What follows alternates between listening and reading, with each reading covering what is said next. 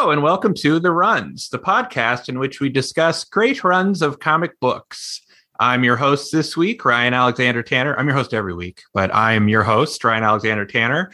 This week, we'll be talking about the first six issues of Jack Kirby's Kamandi. With me is Erik Larsen.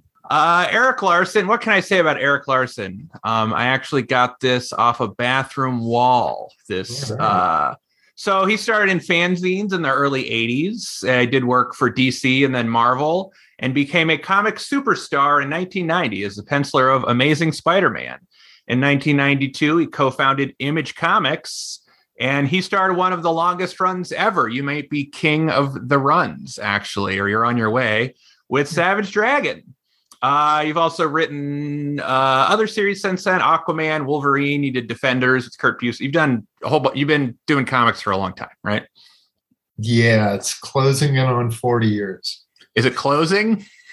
It's really getting close. it's oh man, How I'm grizzled now. I'm grizzled. you're like the uh, the gritty reboot of yourself. Good lord, I hope not. Do you think about that Dave Sim 300 issues though? Is that like a thing in your mind that you wanna you Oh wanna? yeah, get? yeah, yeah, That's that's sort of the the benchmark that everybody kind of is like, oh yeah, I want to do 300 issues. It's like, all right, let's see how that goes. Because you're about you're like two years away. Eh, I'm a little more than that. The pace I'm going. Well, you're getting pretty close Pretty there. close. I'm working on 262 right now, so I still have like 38 issues, which is All right. nothing to sneeze at. Unless you're so inclined. so um today we're going to be talking about Kamandi jack kirby's Kamandi so i'll do sort of like the overview of what it is and then i'll ask you about uh your relationship with it you know jack kirby basically created the whole marvel universe in the early 60s and then around 1970 he uh, left i would say over creative differences Is that a reasonable explanation I would say so. and then uh, he went over to DC and they kind of just let him do his thing, right? He's even editing his own comics at this point, which kind uh, of, kind of. They they made it sound as though they were going to let him do his own thing, and then they got in the way. So that's how that goes. And eventually, he was like, "Well, if I'm going to be treated like that here, I might as well just go back." well, it's interesting. Like he's credited in all these early Kirby uh, DC books as editor. Also, do you think that's uh, a Um, false? it's it's true to a degree um to a, yeah to a degree but there are certainly things you know where you know the, the first cover of the first issue of Kamandi has some redrawing on the cover by Neal Adams. Like okay well did did jack ask for that? Probably not. Hmm, what did Neal Adams redraw? some of the water just Ah, just uh Kamandi was was a little small on the cover and i think they had him redrawn a little bit but like a that's not how jack draws water at all. Mm. jack's water tends to be all well it's kind of different you can open up the book and see that it's it's uh swimming with kirby dots when he does it See, you made before we started recording, you made me nervous. You're like, what am I going to have to say about Kamandi? And you're already a fountain of knowledge. or just in the intro. So, but when he first came over to DC, he did the whole, he took over four titles and they're kind of this yeah, weird, well he started three of them and took over one of them the coveted uh, Jimmy Olsen title Yeah, that everyone wanted. over Jimmy Olsen, which is just, you know, what have you got that's open? it's like, all right, I'll make something of this. And uh, he made this kind of sprawling, bizarre epic, The Fourth World. Yes. And I think Kamandi benefits by not having any of that nonsense. Uh huh. I mean, it wasn't wasn't tied in with a with a million other books and was tied in with zero other books. Um, there was no plan for it to tie in with any other books, as far as I know. Um, it was just completely self-contained, and unlike many other comics, the storytelling in it is very much uh, the camera is on Kamandi 100% all of the time hmm. which is which is very unusual compared to other other comics. Um, most other comics will cut away and you'll get like hey, here's a subplot, and here's what this character is doing in this other part of whatever. Now we're cutting back to Kamandi. And Kamandi is really focused on no, this is our guy, and we're just going to keep following what this dude is up to the whole damn time.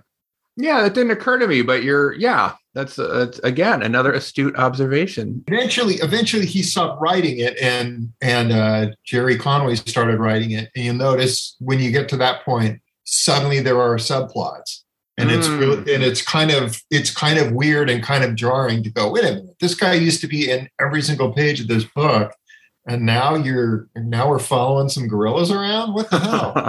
well, I was I was wondering what the gorillas were up to actually when we didn't see them.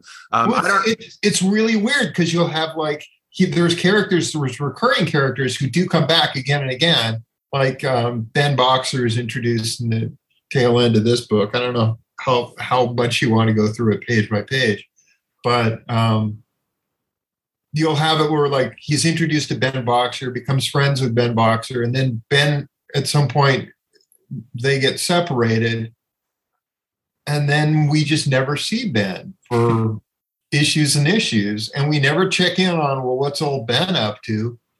It's just suddenly he bumps into him again. It's like, oh hey, great, great seeing you. This is awesome.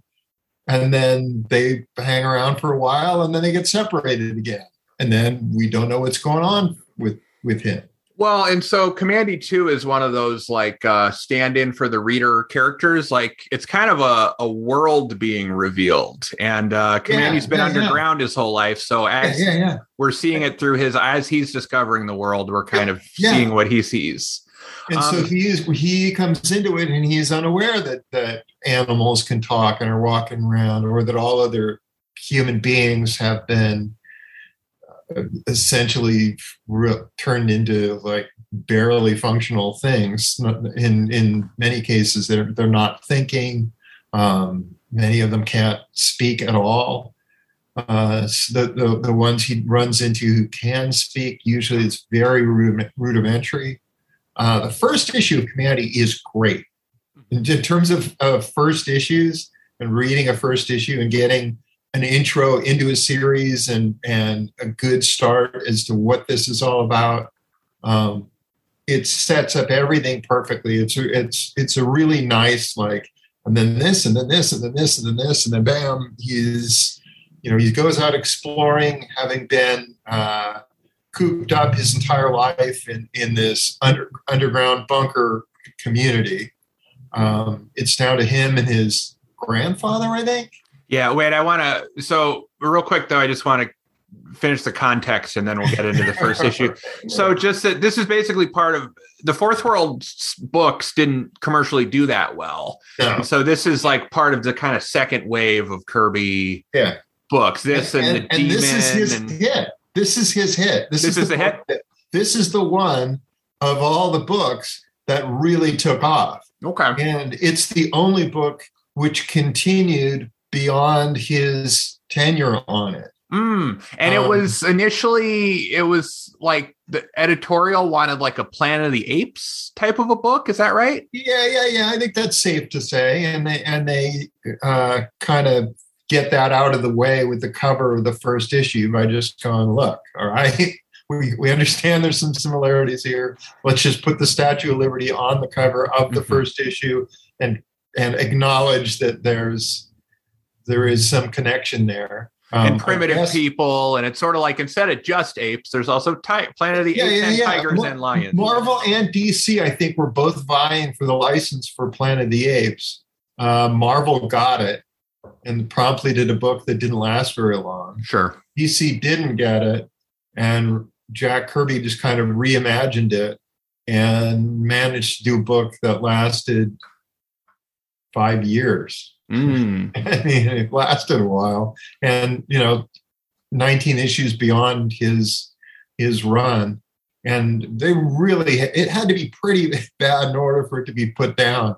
Because it was it was a very successful book while he was on it, and it took multiple creative teams in rapid succession going in wildly different directions to finally just have them pull the plug I feel like in contemporary comics, this happens with Grant Morrison a lot, and I can see it happening with the the DC crop of Kirby stuff, where it's sort of like so defined by the creator. I sort of like. Has anyone ever done Kamandi well since Kirby? No, no, no. And and there's very very very very few attempts. They just did a round robin kind of series with a bunch of different creators on it, um, called the Kamandi Challenge in which they just had various people go, okay, I'm going to put him in a precarious situation. Now you take it. And, and it's like, well, the, the old series might as well have been called the Kamandi Challenge after Jack left because there were creators who lasted on it for a couple issues. It's like Keith Giffen did, did a couple issues mm. and Chic Stone did some. So, what is your relationship with this series? Were you reading these when they were coming out, or when did um, you read um, Kamandi? I think Kamandi was the first Kirby book that I was aware of. This is right when I started to buy comics. Mm-hmm. I was a little kid, and um, so he was doing it. I did not see every issue by any means. It was it was very kind of random happenstance kind of thing. Uh, so I didn't get the first six issues as they came out. Oh I no, those are the ones we're going to talk about. but I, I, you know, my earlier issues, I, I couldn't even tell you probably which one. It's, I'm so, I, I'm so used to them, and I've seen them so much, and I've read them so much, and, and they're so familiar to me that it was like, well, what what ones did I read when I was a kid? I, am not 100 percent even sure. This was going. Uh, Mr. Miracle was, I think, winding up. Uh, OMAC just started, or, or whatever. So there was a bunch of those that I did buy, like whenever I would see them. Like, oh, this guy's great. I love this stuff. And I feel like Kirby is um I'm trying to imagine being like a 10 year old kid and Kirby is at that time like the hot artist because I feel like anyone who knows anything about making comics has a reverence for Kirby. Yeah. I, yeah, I feel like as a, I was a kid, you know, later on and uh Kirby, I mean, maybe because they were older, but I think one thing to me about Jack Kirby is he has such a weird style that yeah. it's hard for me to imagine that kids like on the newsstand were like, that's the stuff I want to see. You know, can you kind of define that or well the thing is to think about it in terms of this this stuff which is successful that's not straight realistic superhero stuff mm-hmm. because you know scott pilgrim is totally cartoony and crazy mm-hmm. and all over the place and people go I love that stuff. And you know, people love all this the animated stuff, which is super cartoony, mm-hmm. and a lot of work which is really kind of out there and like what you know, Homer Simpson's hand doesn't look like a real hand, but we we accept that it's a hand because it's doing all the things that hands do. Um, a beer.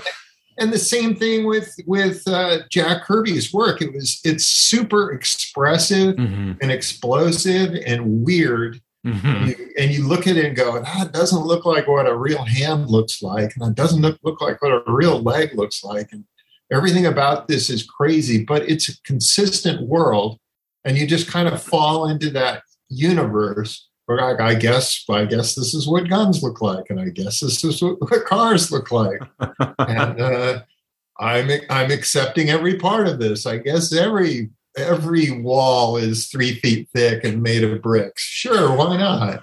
And they get pushed down, and you can lift up a building by its side, and it's perfectly intact. This is awesome. So, like, you just fall into it like this is the world. This is we've established. This is what all the pieces look like, and and you just kind of bought into it. You know, if that's your, and I loved it. It was just those were exciting comics today. Yeah, I mean, he definitely has both in the way he draws things, but also the the rhythm of it.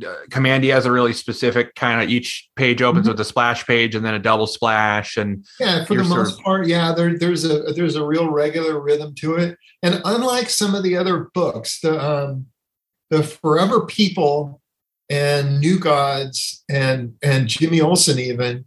He's he's setting it in a contemporary time, hmm so he kind of felt uh, like he had to use the the vernacular of the day, if you were. Well, I like Kamandi definitely talks like a a 50 year old guy writing a teenager in the Well, he- 70s. the thing is, he's not he's not saying uh, he, he's not being contemporary as much as like the Forever People were. yeah. So there's not a lot of these weird anachronisms where you're just kind of going, that's not that's not the way real people talk. What the hell is that? um, I, I think it, I think it's one of the best reading Kirby books. If you just want to, because a lot of people criticize Jack Jack's dialogue as being really weird and stilted and, and strange.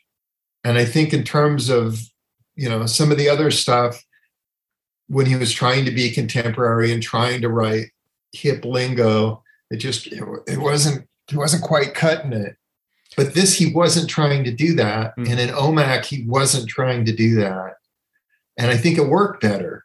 I think that's one of the questions of this run is like he's credited as his own editor, and you know, does Kirby work better when he has kind of editorial oversight, or does he need someone to script for him? And uh, I think I he know. doesn't need somebody to script for him, and I think that when they, I, I think other people can kind of get in the way. mm, Um, and, and when I and I also think that it's sort of this thing of, of these real extremes where you go, yeah, there's these parts of it that are really weird and stilted and and off in in in books other than Kamandi. There's stuff that that seem like weird and stilted and off, and then there's stuff which is really effective, like super effective. Like there's stuff in his Captain America run where this character called the swine is just is just being a dick and he's so the, the writing of the way he's being a dick and the way he's torturing these prisoners is just it's so perfect i can't imagine somebody coming in there and going hey let me fix that for you jack and it's, Mhm. and and i think that would be the problem if you had somebody else involved with this stuff that they would feel like I got to earn my pay here and start changing stuff that doesn't need to be changed. Wherein re- the reality would be you could look through all his stuff and go, you know, maybe there's three lines per issue that could could have used a little massaging so they're not quite as weird. And it's like, well, that's hardly worth paying somebody for. and he'd been plotting forever, right? At this You've point, been too. plotting for a long time. Yeah. Yeah. It's hard to know just what he did, but uh, his and Stan's, uh, Stan Lee over at the Marvel stuff, their relationship was became that they would talk through plots, hmm and and then Jack would go off and do what he thought they talked about. Um, and in in many and then he'd write all sorts of notes on the margins, and Stan would either use them or not. Um, in some cases, he would ignore big chunks of what what Jack had in mind, and in other times he'd stick pretty close to it. But Jack had been plotting out his own stuff for a while, and this series, when it starts out, you know, Kamandi's released on the world. He's going out and he's exploring. He's been in this bunker thing his whole life, but this is the first time he's been outside and he's seeing the trees and he's seeing the birds. And then he's noticing, oh man, New York is messed up and there's a Statue of Liberty is all leaning on its side and goes by New York and, and sees some humans and he, human beings and he calls out to them and they go fleeing from him as uh, as though they were, you know, pigeons that he is running through or Mhm. something. It's like, oh, what the hell is that all about? Well, it's interesting. That's like the first four pages of Kamandi, which would I think be Yeah. like the first whole issue, the whole first issue if uh, it came out now, you know. And we Yeah, don't oh, see the yeah. whole backstory either. Where he, There's there's so much going on in, Yeah. this, it's and, really and dense. and he's doing huge illustrations too. It's not, Mhm. so it's like there's a lot going on in a rapid succession, and it's not like he's it's not like we're getting like pages and pages of oh and look at that. That's rockefeller center. That looks weird. There's oh, sort of a tour. we see it's different like, places. the tour is like bam here it is. There's this cool thing. Bam now turn the page. Now there's this. Bam. And it's but like, it, oh. it's also like the whole setup is kind of um told in captions is something that just happened. Like his grandfather just told him, you know, da da da. And then we see his grandfather yeah. after he's been killed for like one panel. It's like, but before yeah, we get into issue by issue, I want to ask you a couple things real quick. One is so at what point did you because you said you bought a few as they were coming out, but you also said you've read them a lot. You've got the issues, right? You looked at this and Oh yeah, yeah. I've read them. So, at what point did you like collect Kamandi and just read the hell out of them? Um at some point in the probably the early 80s. I think I got all of them in the early 80s. And what was the effect? I mean, in terms of the the oeuvre of Kirby, do these stand out to you or were these of particular influence to you or how did they kind of oh, yeah, yeah. I mean, once I discovered Jack, he was the man. was, and it was like I bought everything I could, everything that I ran across and to this day, you know, if, if there's a Kirby comic that I don't know or don't have, I will snap it up instantly.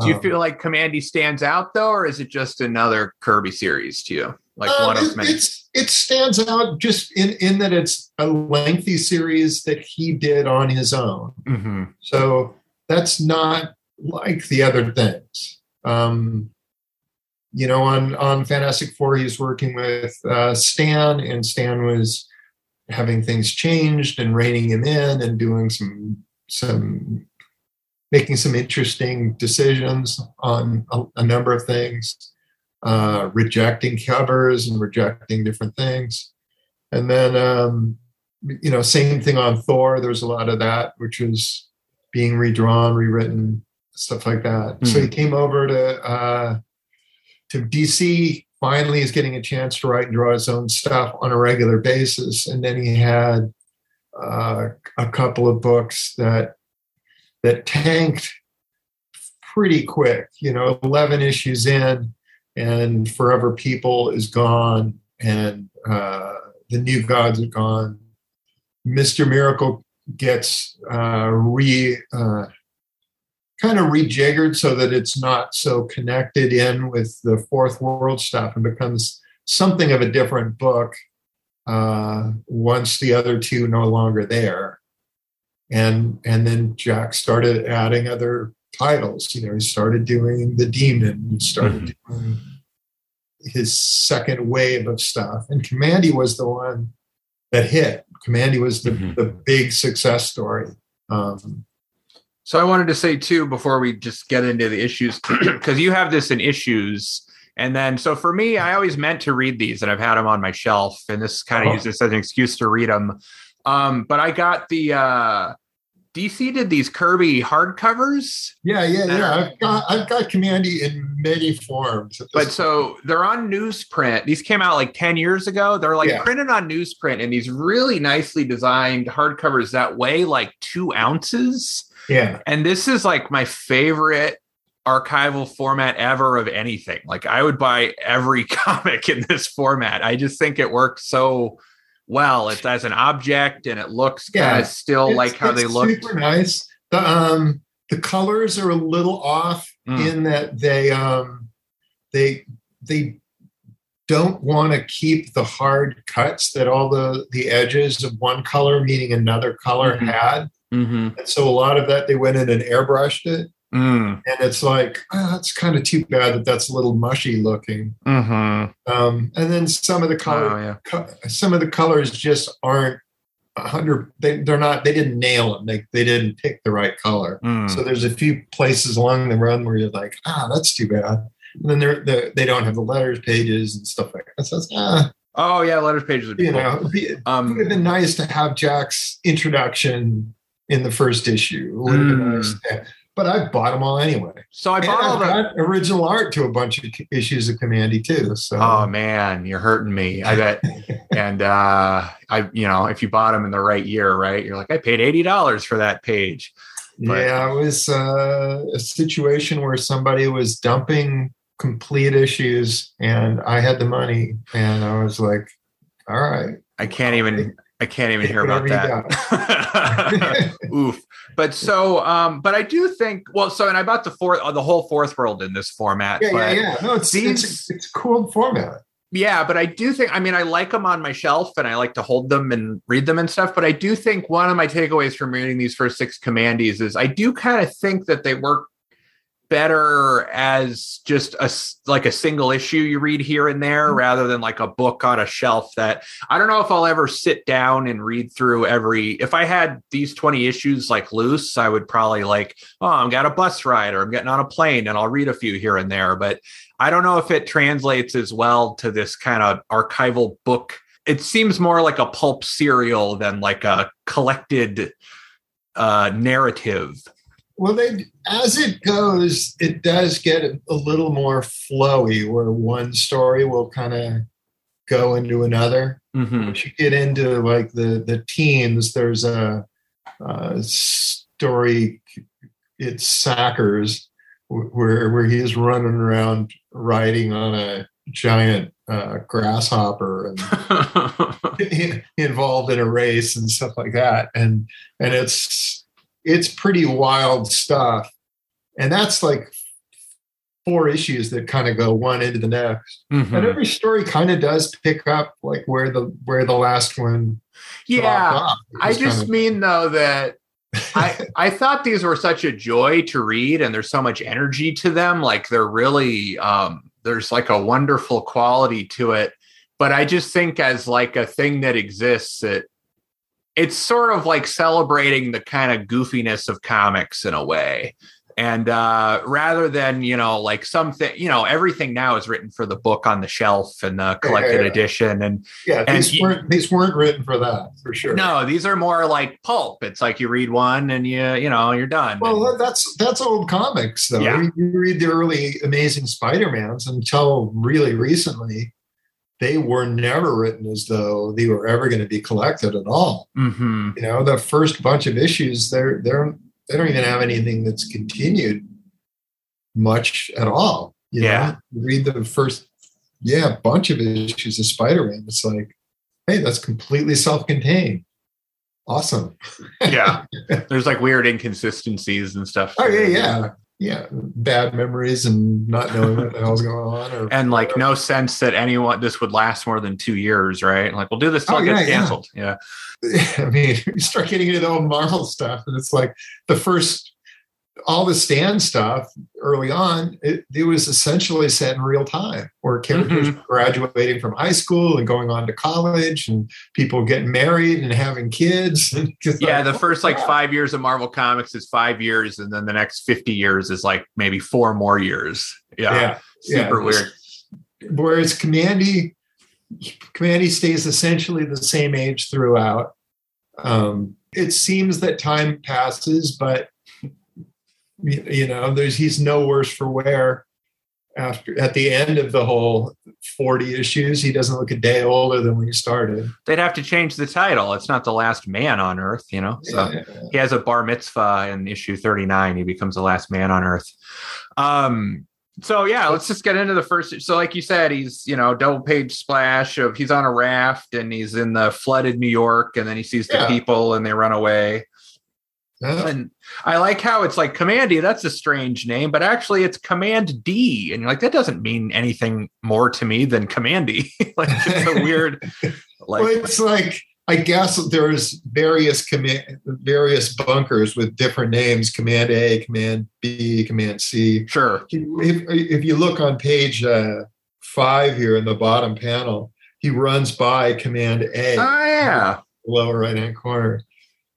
So, So, then a wolf it- man it's- killed his grandfather yeah, yeah. So that's his first first encounter that hey, animals are are, are people. That's his first one because before then, you know, he he saw people on the shoreline who are inexplicably dressed. I don't know who. Uh, one of them, one of the girls has a has a bikini top, which was added by the colorist. Yeah, you can see that. Yeah. That's a good look. yeah. Yeah, and then there's he finds a cool car, and so there's the New Jersey Turnpike. We get a little bit of a tour of Yeah, stuff, right? We get a little, you know, it's like we get his grandpa who's dead. We we see that he's he gets to be a corpse for a couple panels. You know, and then uh and then we just keep kind of approaching these situations there's like tigers are having a conflict with uh what are they tigers versus um leopard men i think are uh a lot of horseback wars happening between different species of animal men yeah, yeah. So it's leopards versus tigers. and that kind of becomes the gist of it it's basically like a road trip story but he's not going Yeah. anywhere in particular and he just keeps Yeah, running into basically he's trying to to see if there are any other people anywhere if if humanity has survived to any extent. So he's just kind of the, the entire series is him essentially getting the lay of the land. Mhm. um at the at you know the tail end of the first issue they, there's a map that kind of goes here's a bunch of stuff. And then uh, in years later as the series had progressed there was a there becomes a double page map which was like and here's even more crap we're going to explore. We're going to get to some of this stuff. So you get a sense uh, you know with the with the map in the first issue the whole dominion of the devil is like okay well that's where that's where insects are giant and running around and people can ride them and things are crazy. Um, you know but it's like so when we get to where gorillas are you can be like oh that's where the gorillas are that's where the tigers are that's where the lions are Do you think that he foresaw? Do you think that he had like a plan going forward, or do you think he just freestyled this whole thing? i think that there was probably something of a pitch which would be this is what i want to do and th- and then he kind of put this map out and then it was like all right well let's explore this map and once we're done doing that then we're, we'll have to start setting up some more stuff usually people will come into it with at least a few ideas of what the hell they got going on so So I like this thing where the uh, the tigers are worshiping a. It's like a nuclear warhead, right? yeah That was pretty cool, just as a visual and as a concept. And then uh, Dr. Canis, who's like a dog man, right? Yeah, like yeah, every and, and you had that bulldog dude that was that bulldog dude is pretty cool early on. Like just before the uh just before the warhead, you had that and and command it's like Kamandi doesn't give away that he can talk when he's in with a cage full of other humans. They're all like eating slop and, and carrying on, and Kamandi's just like, the hell are these guys? well, it's interesting though because it's a whole setup of like, when will I find civilized people? And then he meets what is it, Ben Boxer, right? So yeah, and it, so it's kind of. I, thought that was a mistake having Ben Boxer so early in the series. Mhm. Although they do establish in the first issue that he is kind of a mutant, and he is like, you know, pressing his whatever you call that weird heart thing, and yeah, and he's basically a radio a radioactive man of some sort. yeah, at least there's somebody I can talk to that kind of looks like a human, but he's he's crazy and radioactive and lights up. I love the inks on his spacesuit. The way it's drawn looks really cool to me. Yeah, this is, it's all cool stuff. Yeah. I think just as as first issues, it covers a lot of ground. Mhm. It's all over the place. He gets knocked out. He's he's uh, in a cage. He meets other humans and, who are in a cage, and and you know then he's he's just all over the damn place. And by the end, he's off with this dog dude and Ben Boxer. And, they're just like, all right, well, I guess I guess there's some humans here. This is cool. I'm not cool alone. too because it seems to always set up like a new status quo, and then it gets dissolved immediately, and then you're like, oh, okay, this is going to be about him and this dog doctor and this Ben Boxer guy, and then it's like, nah, it's something else now. But um, and the part where he gets knocked out and put in some sort of cage. That has pretty much it's every issue going forward. yeah, yeah, yeah. You know, he would be so brain damaged if he was a real human being. If you get knocked out that often, you're you're in for a world of hurt. but it's like, yeah, he goes and it's some a difference. You know, second, so the second issue is the rat people.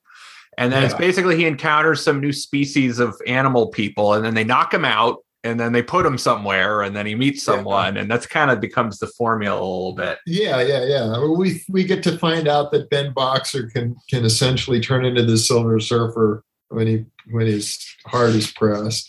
Yeah, and do we do we get a good idea of what his deal is? And then there's more guys like him, but where do they come from, or what's their deal?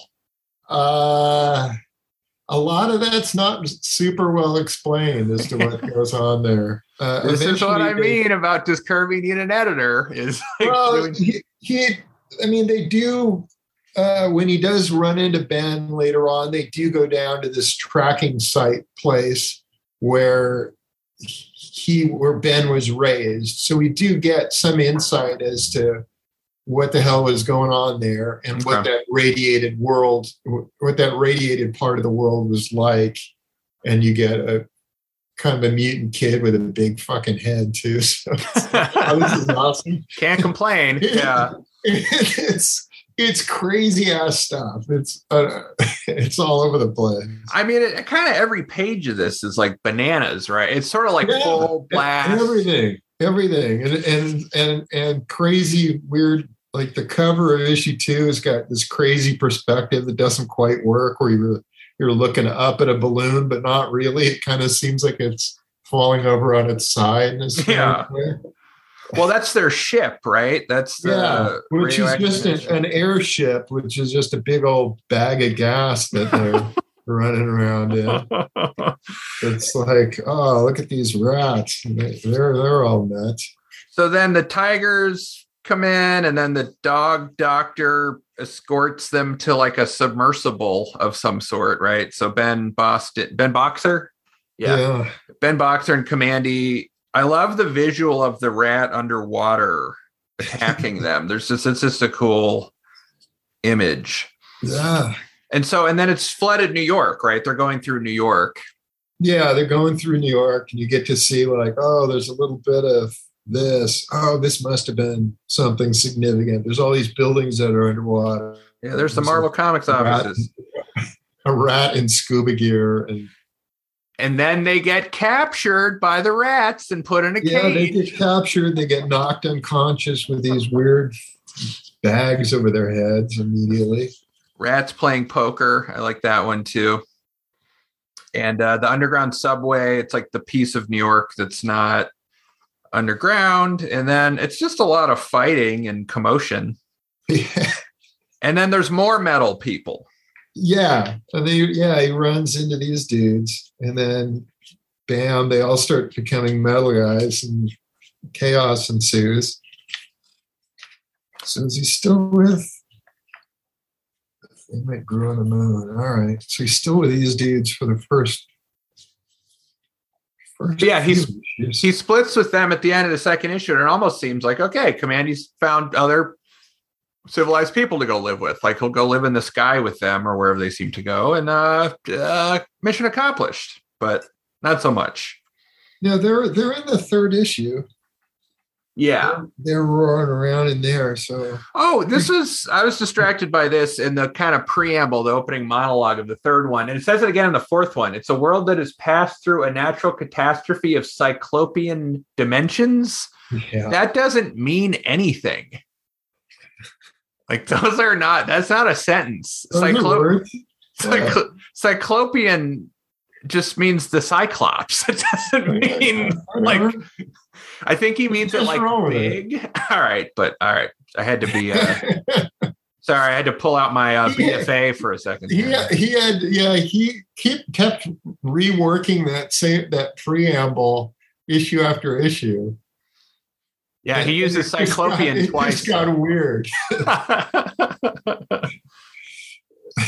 so then yeah, we got apes on horses. We got another double page spread here too. These double page spreads are great, man. Yeah, they're super cool. really great uh, machinery and buildings and things. So then he's screwing around with apes. Now we get to the apes finally, right? Give the people what they want. They want super intelligent apes. They want apes. They want apes. Where are you at? You're in issue three? Yep. Yeah. Oh yeah, he's taken to Ape Town, USA, which Town, is Uh, USA. you know we all we all. I'm planning on going there, Yeah. This still, summer. We're still calling it USA. That's good. and then he fights like a David versus Goliath style battle with is it Chaku? He's like the toughest ape. He's the toughest damn ape, but you know what? I've got. A, I'm doing the David Goliath thing and making my own slingshot. Oh, and here's a page, page 11. We see Ben Boxer and his friends with no Kamandi. So we almost Yeah, get like a subplot a little bit. Oh, yeah. And then this weird creature, right? Yeah. It's like the, uh, It's always something. It's like every page is like, and here's somebody running into something else that's crazy, and here's, here's Yeah. another thing that's completely insane. it's the, um, But yeah, I guess he does. I guess I, I was, I was, I was completely lying there a second ago when I said that they never cut away from Kamandi, but they, You lied to me, Erik Larsen. I'm, I'm hurting. Yeah, it's The- the It's Rock. Buster. But usually they, us- yeah, they, they got all this craziness. So then the Rockbuster, and then it's kind of leading up to the Rockbuster, then fights the eight. What's weird is that then the Rockbuster shows up again, but we never get a clear view of him. It's almost like not clear that it's the same thing we saw before because he's fighting this ape Chaku for pages, but it's like multiple pages of the Rockbuster, and we never really see him. He's always like sort of obscured. Yeah. And I don't know. Might not have figured it out too terribly well. it's like "Ah, I'm not drawing all that. Yeah. Like, ah, it's kind of got this big old tick-like body early on, and then I don't know if he's still as tick-like by the time the issue ends. I guess he's still kind of a big, big, crazy-looking thing. Oh, and they're in Las Vegas now, which is where they'll be the next few issues. When does he lose Ben Boxer and his buddies? So yeah, then they get issue four. Oh, issue four is cool because it opens with him reading an issue of the Demon. That's pretty. uh Yeah. That's a cool. I like that kind of stuff. Yeah. So then they're looting Las Vegas. So he's hanging out with Ben Ben Boxer and their I gotta crew. say, the cover of the demon looks way better than any of the interior pages, judging from judging from that same in, in drawing. it's like in this demon comic, here's an interior page that just looks like nothing with no dialogue. I know it's like almost a Like you- good plug for the Demon, but then you're like, well, the interiors look like. uh clearly, clearly subpar. so yeah, I don't know if there's any outstanding. Ob- I mean, this is the thing. Like uh, going issue by issue of command, he's just running around doing stuff. It's not Yeah. really like Yeah, yeah, yeah. It's very much it's a travel log. It's Yeah, but- like, and then this happened, and then this happened, and then this happened, and then the we were done with that. And moving on. yeah. It's not like oh, this is the issue about gun control. You know, it's like this, Yeah. there's no like it's not topical or. Yeah, no, Um, he doesn't cover any anything like that. But the I mean, fish. occasionally there'll be a one issue. Eventually, they're they're mostly like two, three issue stories. Hmm. Early on, they're they're like we're just doing one. We want to establish this. One, we want to establish that. Um, later on, they they they do kind of spill over into each other a little bit.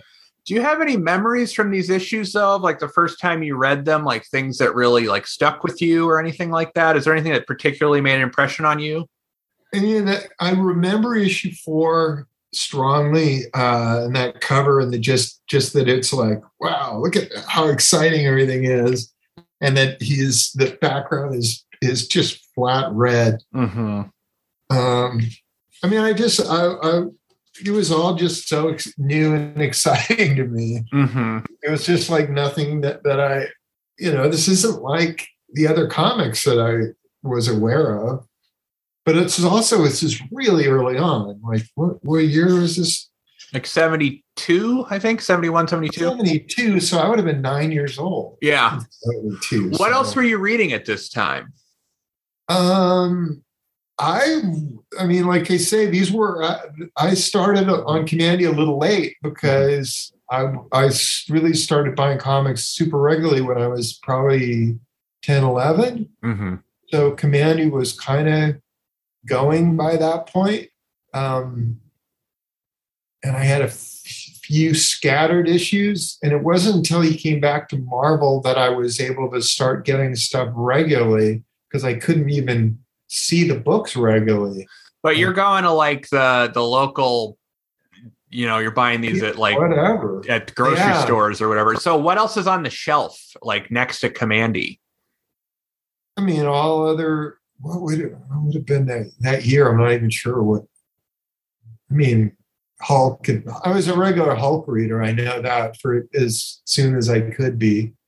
As soon as I was in like fifth or sixth grade is when I started getting into comics big time. And at that point, it was like my my brother had gotten a run on the Hulk. Mm-hmm. I was like, oh man, consecutive issues. This is Whoa, yeah. This is this is something new. I'm just know, trying to get a sense of like what this looked like compared to. I mean, obviously, like all the Marvel and DC stuff was coming Well, out it- at that time. It, But, it all had the same kind of flat color, Mhm. so so that part of it wasn't uh, totally dissimilar. A lot of the uh, different artists, especially at Marvel, were heavily influenced by Jack. Mhm. So, you know, Herb Trimpe is doing the Hulk, and he's got a bunch of Kirby influences. Mhm. Uh, Rich Buckler is over doing the Fantastic Four, and he's flat out swiping from Jack's issues of the Fantastic Four, Mhm. drawing the same panels Mm.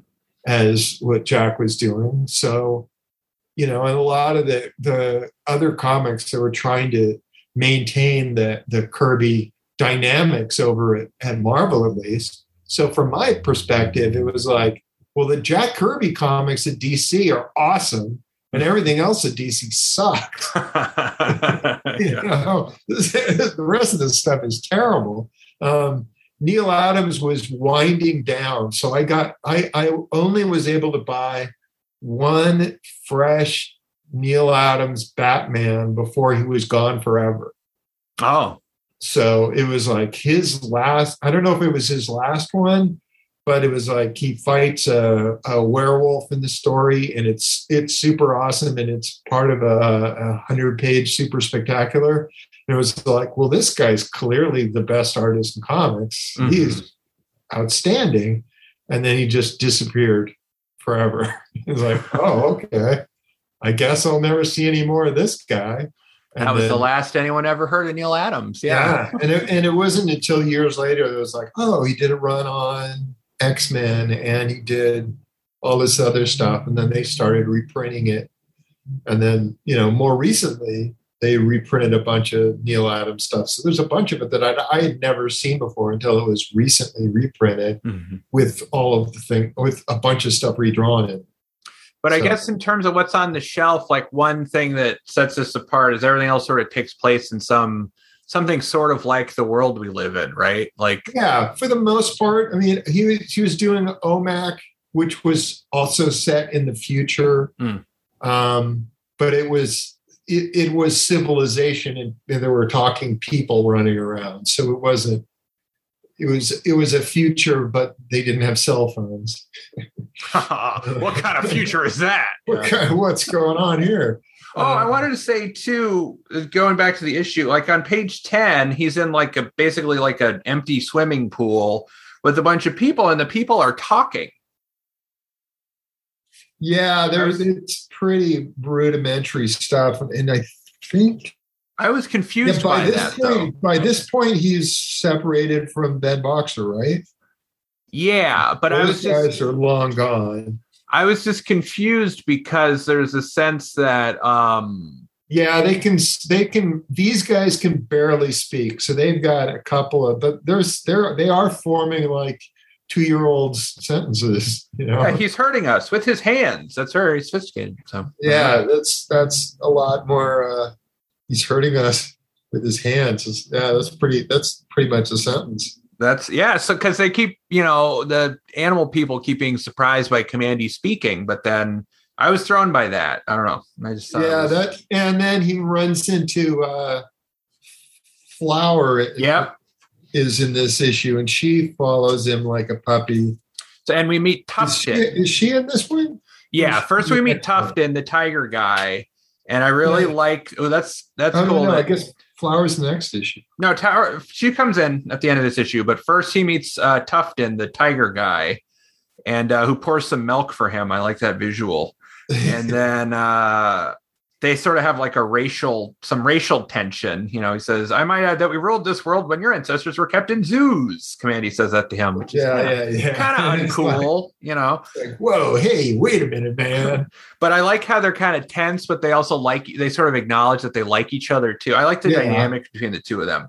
So then there's a big conflict between tigers and apes happening, right? Like outside. Yeah, And then he's in a cell with Tuftan. And then he oh no. So Flower comes Uh-huh. in issue five. Yeah. yeah, no, no flower. So Kamandi blows up this uh spaceship that they have. It's like a rocket ship or something. Yeah, he, he blows it up. And he just blows it up with a flame float thrower that happens to be sitting there. Yeah, that that was a bad move on their part. Yeah, that's it. Uh, That's shame on you for that one. Yeah. so then him and Tuftan are escaping issue five. And again, this this cover has some alterations by somebody in the office. I know. What what some- what was it? Um, basically, he didn't leave enough room for the for the the logo and stuff like that. He drew everybody too tall, so they had to move all these animals in the background down a bit. So some of that rock stuff that's back there was drawn by some other hand, and it's Mm. it's it it looks a little weird and foreign to me. Mm. Um, the way that this this gorilla is holding this uh, club is just the strangest looking thing, right? like the the whole bands on his arm are really going the wrong way compared to where his hand is. oh yeah. Just like wow, that is really messed up. That doesn't work at all. It looks like every Rob Liefeld cover I've ever seen of Uh, him. Anyway, um, no comment.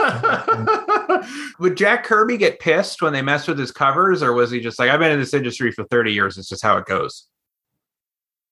I would imagine that he didn't even notice. Yeah.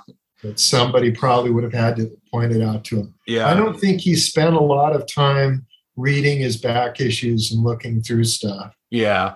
You know, I think there was occasions where we had Mark Evanier and Steve Sherman there, and occasionally they would go, "Hey, Uh, well, aren't you ever going to get back to this guy?" And Jack would be like, "Holy crap, yeah!" I because he he had a he had a fight that he had set up in New Gods between a couple of characters, and then it was like two or three issues before he got back to the fight.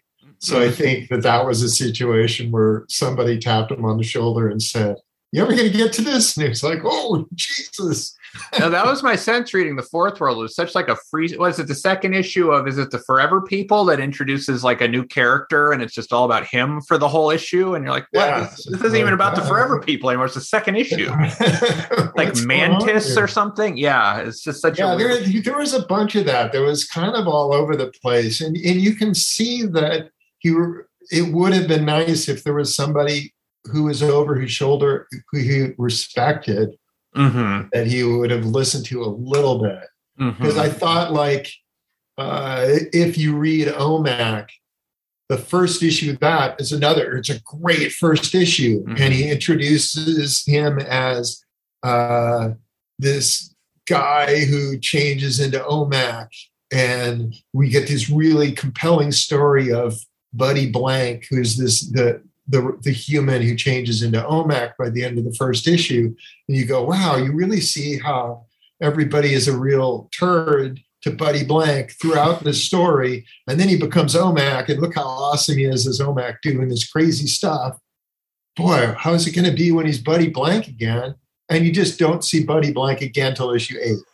And it's like well, that's the character I identified with. yeah. And you just don't even use him for like six issues in a row. So he's doing four, like four comics a month, right? At this time for this whole era, right? I think he's I think he's doing three, but Okay. it's it's a it's a ton of work. Yeah. Because how do you think that would affect you if you're doing three books a month? Like, would you be able to keep track of them or? Um, I, I, I would. I, I have done it, and I get tired. Yeah. um, yeah. At one point, I was. I wasn't writing them all though, but I was. I was drawing Spider-Man and Thor and Savage Dragon simultaneously, wow. and that was that was not a good idea. So I did. I did that. Uh, Basically, they needed fill-ins on those two books. They were like, "We've got we got new creators coming on board.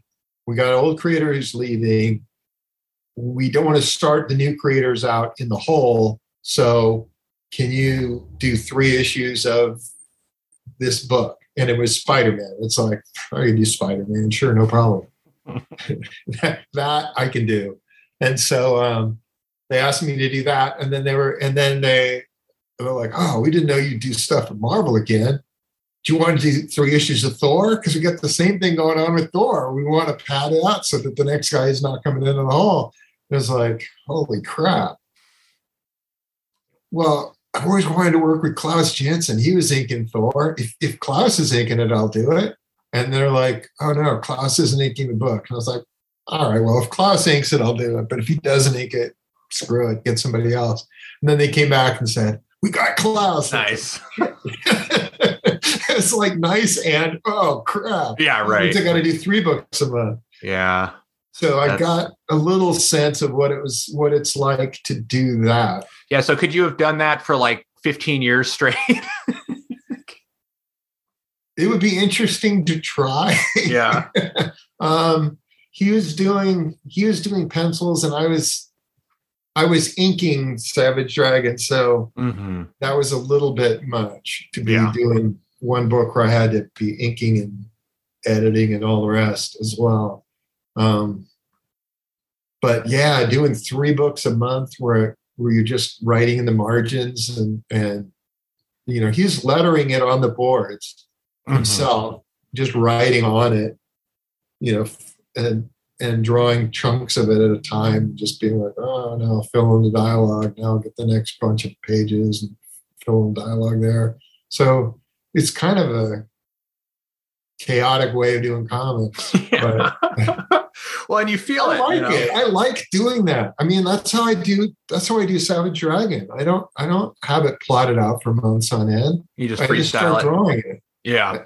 and it's like and then i write it kind of as i go um there's no there's no written plot at all i just start drawing the damn book and then uh you know hopefully it makes some sense when it, it's kind of a fun way to do comics it's like i don't feel like drawing this anymore i'm gonna have a monster appear okay cool you know hey suddenly somebody's bursting through the wall hey there you go yeah. that'll liven things up There's an energy to it, I think. yeah, I mean, they're fun to that. read. They're fun. These they're consistently fun to read. I think is sort of the, the and also like there's a thing. It's like I don't know if I'd say it's campy, but there's a thing where you examine the logic of it, and it's kind of there's something fun about that. Where it's sort of, I think Kirby, this era Kirby really captures that. Where it's like ju- there's like actually incredibly sophisticated, like the quality of his drawings and the process and what he's able to capture, and also it's like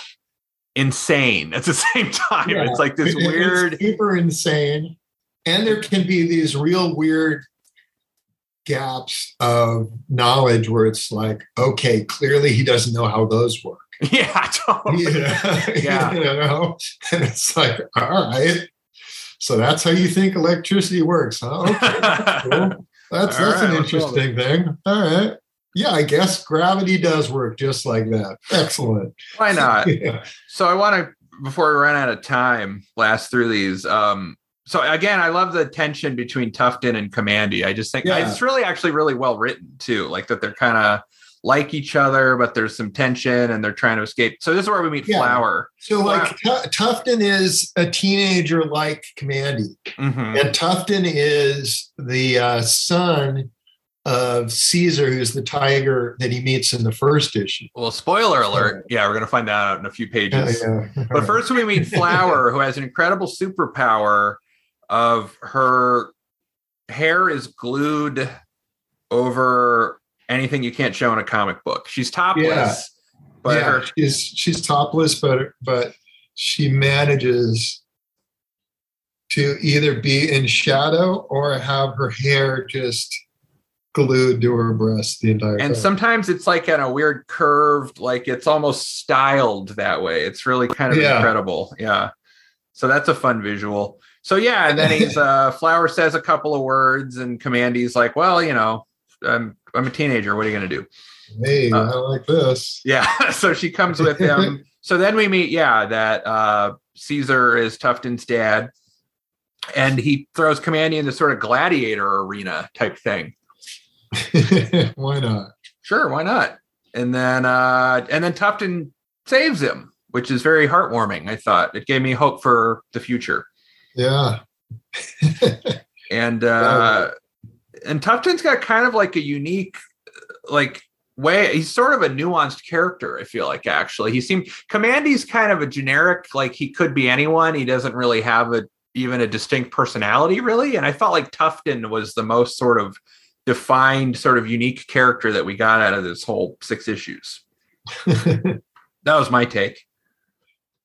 So, oh yeah, and then Kamandi uses a slot machine to settle the conflict between the apes and the tigers, which again is totally insane, but is Yeah. kind of clever and really fun. yeah. And and that that it actually comes up as something functional. Like the first guy who pulls it, it they get three cherries as though that happens Yeah. ever. it's like we know that this is supposed to happen occasionally, but we also know that that doesn't really happen very often. that would be a weird result if they just both got kind of like ambiguous, like three different things. like I don't know. Okay, this is nothing. That's clearly nothing. What you got? bar, bar, and a snail. What the hell is that? Two bars and a snail. lemon. So then Kamandi scores a sweet ride out of it at the end. They give him some like a little car. Well, he seemed that seems like it's the same kind of ship boat or whatever it is that he was driving around in the first issue. It's all the same, man. I'm sorry. These are great, but it's the same. he gets a vehicle. It's like he's he always ends up back in his same clothes with the same boots and the same holster, yep. and, it, and it's, it's he's always riding around on this crazy looking car. Well, this is great Um, though, because then we get to issue six, and I was like, oh, Flower goes with him. So now there's going to be a second character. I didn't know that. And I was like, oh, okay, this is really a significant change going forward. Yeah, so here we go. From now on, he's got a topless girl with him. She has no breasts at all. Like there's no, there's never any hint that there's any. So she is just as flat chested as as you could possibly be. no, they're covered by her hair. There's like a No, I know, but there's no, there's no like, there's no curve. There's no like defining oh, I see what side to saying. anything ever. Sometimes there is a little. I think when And, she. and Kamandi is, I mean, Kamandi's nippleless, so yeah. can- So why can't she just? probably th- just the same. I thought of that too. Yeah, he doesn't have nipples. What's the problem? Um, I like this double page spread of the Dune buggy guys. That's pretty. Oh yeah, yeah, that is that's so crazy. Just the dune buggy guys just roaring in there. I just So- love how explosive that that's like it's sand, but it just everything is just like boom. So then they knock out Kamandi Yeah, and they put him in a.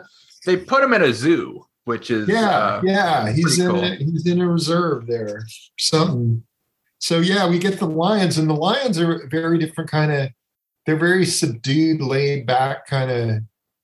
They're they're much more. They seem much more intelligent than even the the, the tigers and the gorillas did, and they seem to be very thoughtful, kind of kind of uh, creatures, you know, and that they're they're protecting the wildlife, and they've got uh, they've got a zoo set up so that human beings can kind of live in their natural habitat. So they mhm. they kind of set that all up.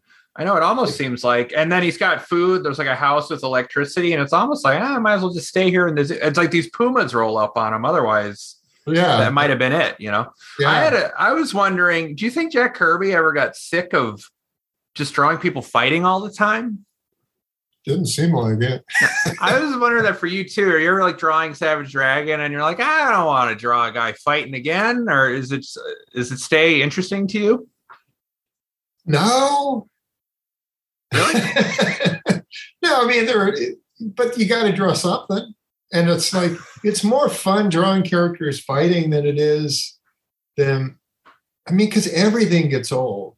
People sitting around talking gets old. hmm You know, if you had to draw kids going down going down a slide, you'd probably be like, "Oh, geez, how many ways can I draw them going down a goddamn slide?" it's like, oh, you know, drawing people eating everything. Once you've done it for 40 year, 40 years, you go, how many different ways can I draw a guy punching another guy? How many hmm. variations of are there? And it's like, well, there's quite a few, as it turns out. but you know, you just try to come up with something, some interesting way, and and when you do, you feel like this is awesome. Like this is some new way of tackling the same thing. You know, Is that what keeps it And- interesting over it- time? Is kind of Yeah, that challenge of reinventing? We, well, there is a definite challenge, but the real thing is is when you do draw a panel where you go, I've never drawn anything like this before. hmm That is like that's like revolutionary in a way. Mhm. You know, it's like, wow, I've never done anything like this. This is this is really cool. You know, there's a couple panels like that in in Ant, the third issue that just came out, and it's like, I've never drawn anything like this before. This is this is super cool, and it's That's a fight cool. scene too. So it's like, uh, I, I like this. Yeah, I mean, I think that's why I've been reading your series for 30 years because it seems like someone trying to keep find ways to keep it interesting. There's that's interesting to read too. Well, Um, that- is the challenge always. And Yeah. then occasionally there'll be some storytelling challenge that I'll come up with where I'm like, oh, I gotta, I gotta try this out. But there was a short span on there where I was like, well, I've got, I, I had an, an issue uh, like the original art to an issue of uh, Thor, and and so I was like, I'm gonna, my challenge this month is I'm to use the same panel configurations that Jack Kirby used in this issue of Thor. So if he does a full page spread, I'm to do a full pager. If he does a six panel page, I'm to do six panel page configured the same way. So I was like, I did that for an issue. And then the next issue came, and it, oh, I'll just do the next issue too while I'm at it. And it was like, I'll do the next one too while I'm at it. So I did three issues in a row where I was just there are three issues of Thor where you can go, oh, this is issues 155 through 157. And you That's just, cool. you know, splashes in the same place or whatever. But So- yeah, I mean, uh, when I did the uh, bold new world thing in Dragon, whatever, this savage land, Yeah, that was a whole was- kamandi. yeah, I was kind of doing a kamandi riff where, Yeah. hey, the world's screwed up and everything's everything's damaged, and look how crazy it all is.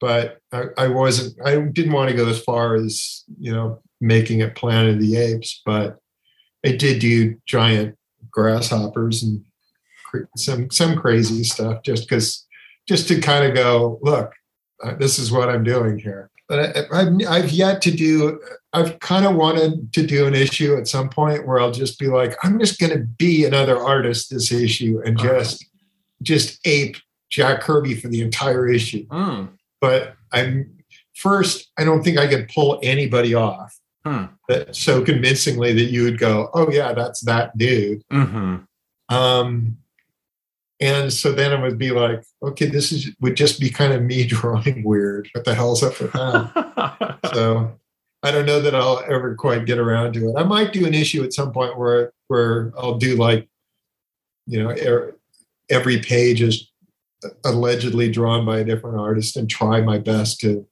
be Gil Kane for a page and Sal Buscema for a page. I might be able to maintain somebody's style for a page, especially if I'm just ripping them off. well, and you did the comic strips version of that, which was really that was something. That was cool. Took forever.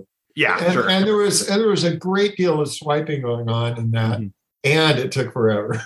it was I I appreciated it. Is what I'll say. I thought that was really remarkable. So I like this full page spread 17 of Kamandi holding the gun. He's all shadowy. That's a pretty Oh, cool. Uh, I like page seven oh, where there's just this weird ass tree that is just the gnarliest, craziest Yeah. looking thing, and Yeah. it just kind of it's got a branch that wraps around a mountain. Yeah. it's like, what the hell is going on? And they, it's so big and so crazy. And you know, Kamandi is there in his car, like two inches away from a waterfall, which is just has managed to have a puddle. It, it- you know, it, it doesn't go anywhere. It's not filling up the basin that he's clearly sitting in. yeah. it's just a huge torrent of water which is flowing off panel. Um, these trees are so weird and crazy looking. And then, you know, Flower wakes up with her weird, weird flower, which is sometimes rendered and sometimes is really not. Like Oh yeah. In her hair. Yeah. there's a panel there where it's just a gob of stuff. It's just like, oh, it's red. You get that it's a flower, I guess. Yeah. If it wasn't in color, it would just you would have no sense of anything. Yeah, it's like, what, what the hell is this? Is, is she had a weird ear that's sticking out of the side of her head? So then he What fights a bunch more people, and then he finds the habitat, and then the pumas roll up. These people are way dumber than people we saw earlier. Like they they're incapable of speech at all. Nobody's nobody's got a single word that they're saying. You know, they're just making grunts and groans and That's and- why I was confused crazy. by the swimming pool people. Like, why are they the only? I, They're the I only ones think it's because the swimming pool people have been around talking animals. Oh, the whole time. All right. So they've at least been exposed to the spoken word. And, you know, maybe some of those talking animals are trying to train some of these to not be such weirdos. I mean, it's also possible that we're thinking more about it than Jack Kirby did. Oh, yeah, yeah. There's, there's that's viable. So then the Pumas, this is hard, man. This is hard to say out loud, but the Pumas shoot Flower. Flower gets shot in the back Yeah. by the Puma people. And uh it's it's hard. Kamandi's really busted up. You know, that was uh the only person he ever hung out with, really. So Yeah, this is it. It's only his only chance for a, a good time. and it just. He's the only person that wasn't disgusting or. Yeah, I mean, like, you mean the, the first? Well, first the Pumas do roll up on him, and and he, he fights them off, and they and sends them scattering.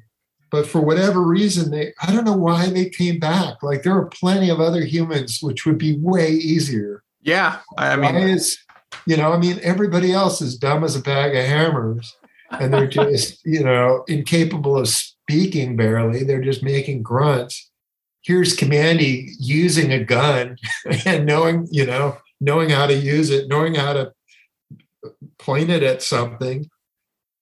You know, it's like, holy crap, man. those Pumas are just jerks, man. That's really Those all Pumas is. are jerks. Yeah, and you get this this weird Kirby shadow on on Kamandi as he's standing there with his gun. It's like this blackness is just kind of over just strangely placed parts of his body.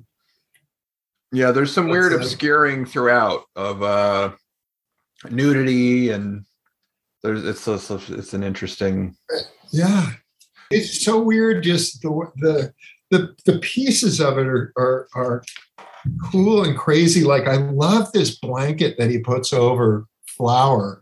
It just feels so so thick and and it's like it's really got volume to it. It's really like a uh, like a thick quilt or something that he put on her.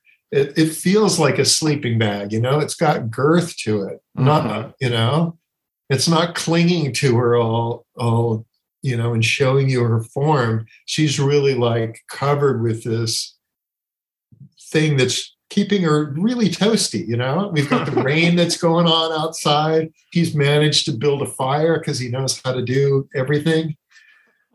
You know, I think that's one of the things about Kirby is like I say that about Bill Watterson's one of those guys too. He can draw a straight line and it'll look like Bill Watterson. You know, Jack Kirby can draw a phone or a dog or a fire and it looks exactly like he drew it. Like there's such a yeah, yeah. everything has a, a really specific defined look to it. It's really cool. he also will use like those Kirby dots and and it's like you know these these I put these dots on things, and when they're colored brown, it's the dude's hair.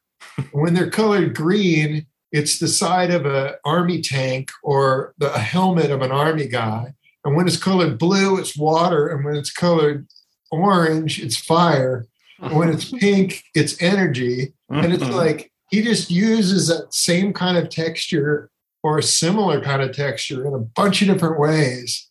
And it's like, why does this work so effectively in so many different ways? Yeah. Sometimes it's space and sometimes it's energy and sometimes it's electricity and sometimes it's fire. I don't understand. Why is this so perfect? It's crazy. Yeah. So I would like to dedicate this podcast though to the memory of Flower because that was a it's a hard it's a hard end. it was a it was a hard one. And Yeah. you know, then then the, the Lions come in and save the day. And then uh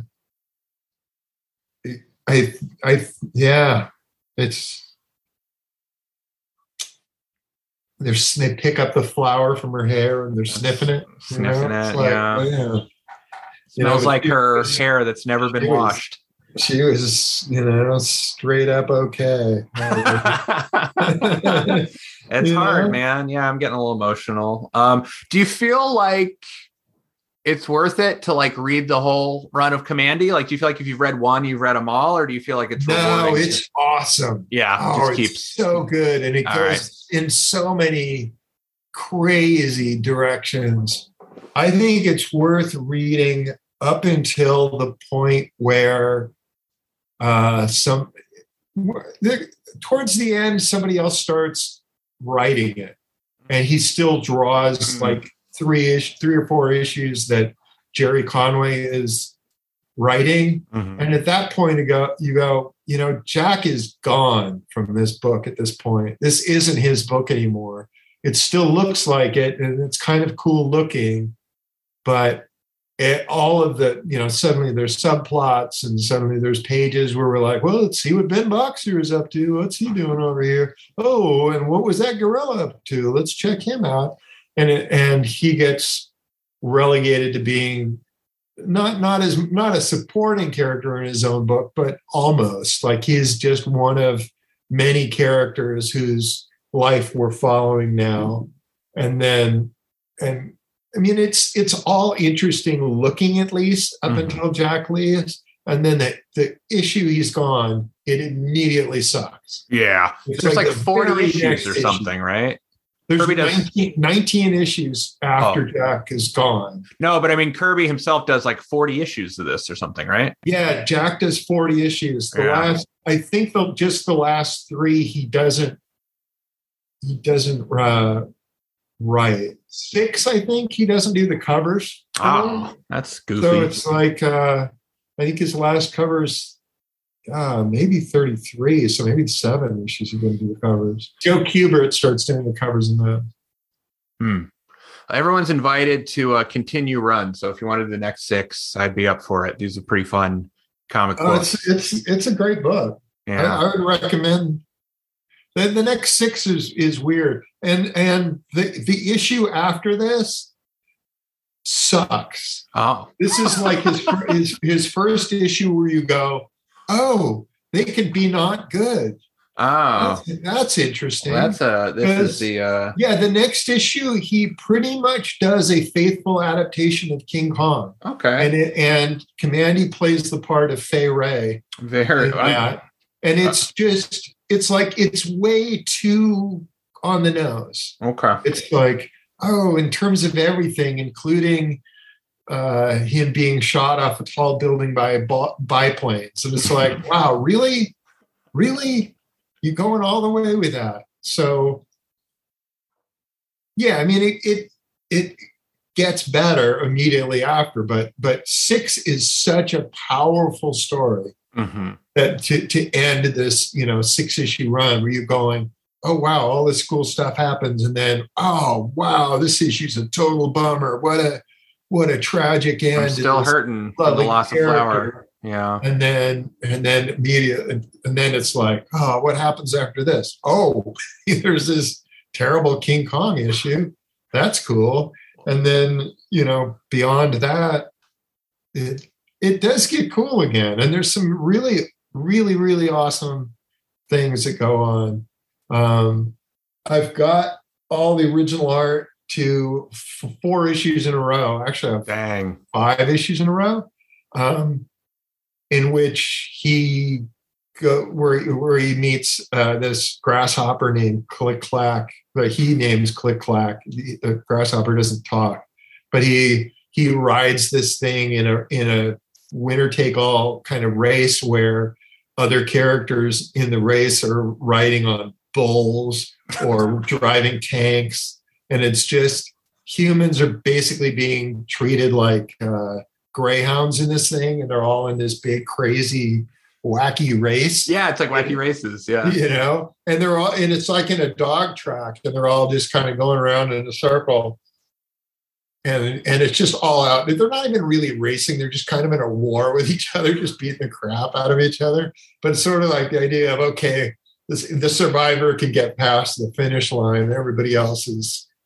just messed up you know so that's that's a cool ass story and I've got all of that. And then you know, but there is there is an issue where he, they did c- covered the Watergate stuff in a very weird way. so uh, like that's cool. like okay, So there is a topical issue. Yeah. There's- yeah, there was topical at the time. I guess he need, felt he needed to comment on that. Um, but really, it's as though this great disaster occurred in 1972. Like Hmm. technology does- doesn't. There's little places where it's like, oh, there's there's weird robots here and there, but I mean, there- it's regular telephones that people are on. There's there's they still have dial up when we see that.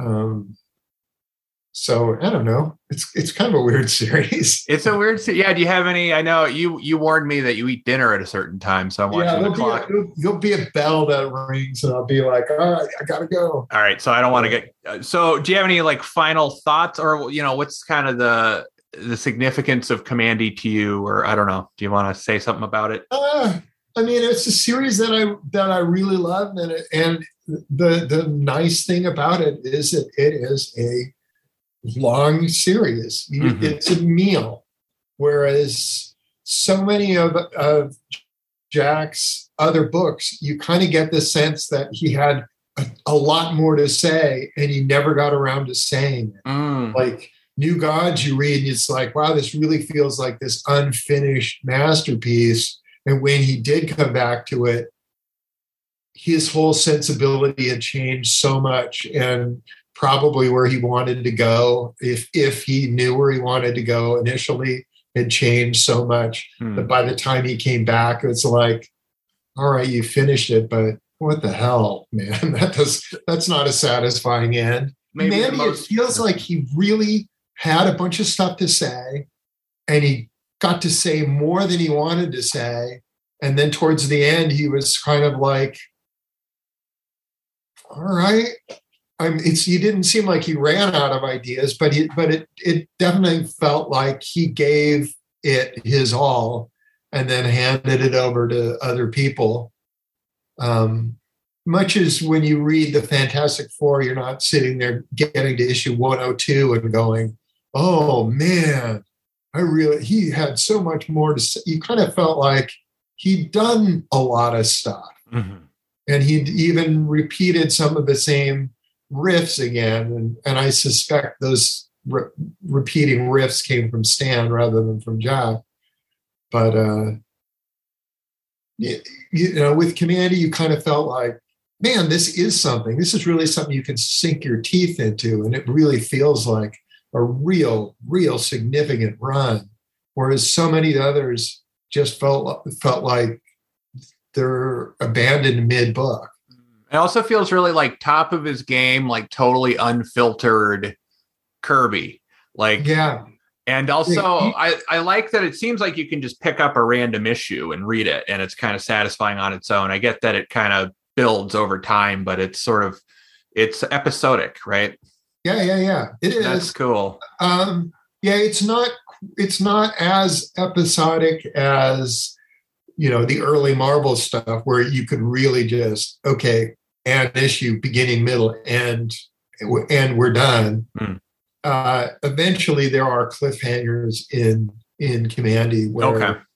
where you know, like the the the Sacker story where he's running around with a caterpillar or whatever it was, grasshopper.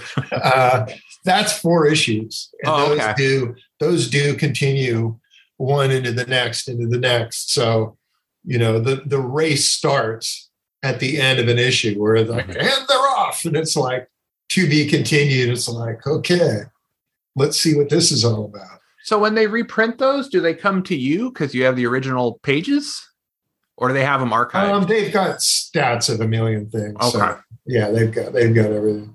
So I know we got to wrap up. I got a couple quick right. questions for you, and then we'll get out of here. Um, I like to ask everyone at the end: Do you have a, a dream run you haven't done? If like Marvel or DC would just totally leave you alone and let you do whatever you wanted, do you have like a thing in- Um, that you've wanted to do?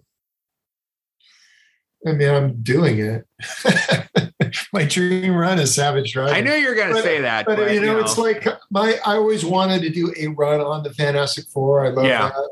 I always there's a bunch of them, and the thing with with me is I'm such a fan of so many different things that uh, I could I could do a run on Captain Marvel. You know, with with you know one magic word Shazam, whatever. I could do that. I could do a run on the Hulk. I could do a run on Wonder Woman. I would find something to say with, you know, Nova or so many of the characters that, you know, I mean, Jack Kirby did a first issue special characters called Dingbats of Danger. I know we almost like- did. Oh, I'm I like, wanted to talk "Oh, about that. I want to do Dingbats of Danger Street. Dude, I want to read your Dingbats of Danger Street. I'm gonna get a petition. But is that sort of your your quick answer? Is fantastic? You'd write and draw Fantastic Four? I, I, I guess if uh, gun to my head, you know, you can do any book, probably, you know, probably the easiest for me would be Spider-Man, just because I'm so entrenched but you it. did it.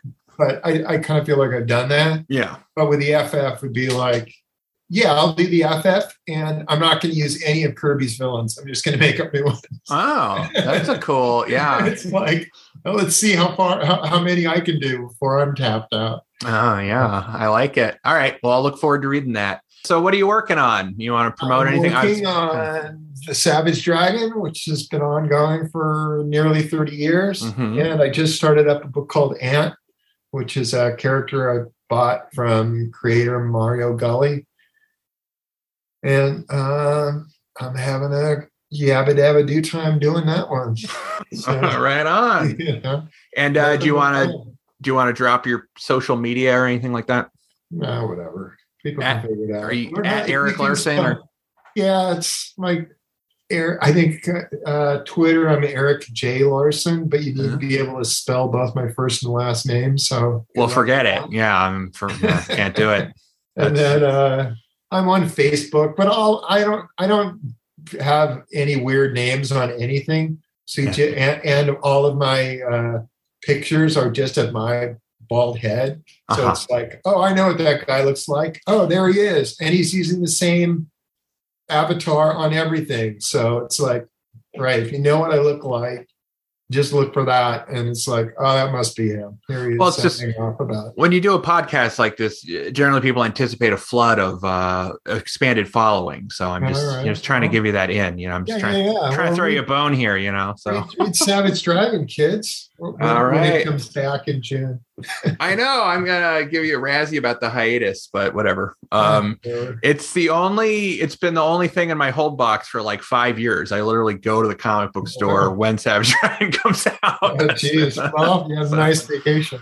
Um, Yeah. Yeah. I mean, I'm working uh, on that, and I've been working on Ant, and Ant has been kind of coming out uh, semi regularly too. So, you know, I got both of them going. So hopefully I can get my act together. That's I've done it before. That's all we can hope for. And All uh, cool. Well, thanks so much for doing this. It was really All right. fun to talk with you about Kamandi, hear your two cents about it. And thanks for uh, 30 plus years of great comics, man. I really appreciate All it. right. And with that, we'll bring this episode of The Runs to a close. Thank you for listening. If you'd like to learn more about me and my work, my website is ohyesverynice.com. That's O H Y E S V E R Y N I C E dot com. Also, I'm working on a comics biography of Muhammad Ali. You can learn more about this project at patreon.com slash oh yes very nice, where you can subscribe to both digital and print editions. I can also be contacted at oh yes very nice at gmail.com. You can send me episode suggestions for the runs. And if you send me an email saying you heard about it on this podcast, I will send you a free digital copy of one of the chapters of the Ali comic. Home base for this podcast is theruns.blogspot.com, but it can also be downloaded or streamed on all platforms where podcasts are available, all the best ones. Please rate and review the show and share this podcast on social media and, more importantly, in person.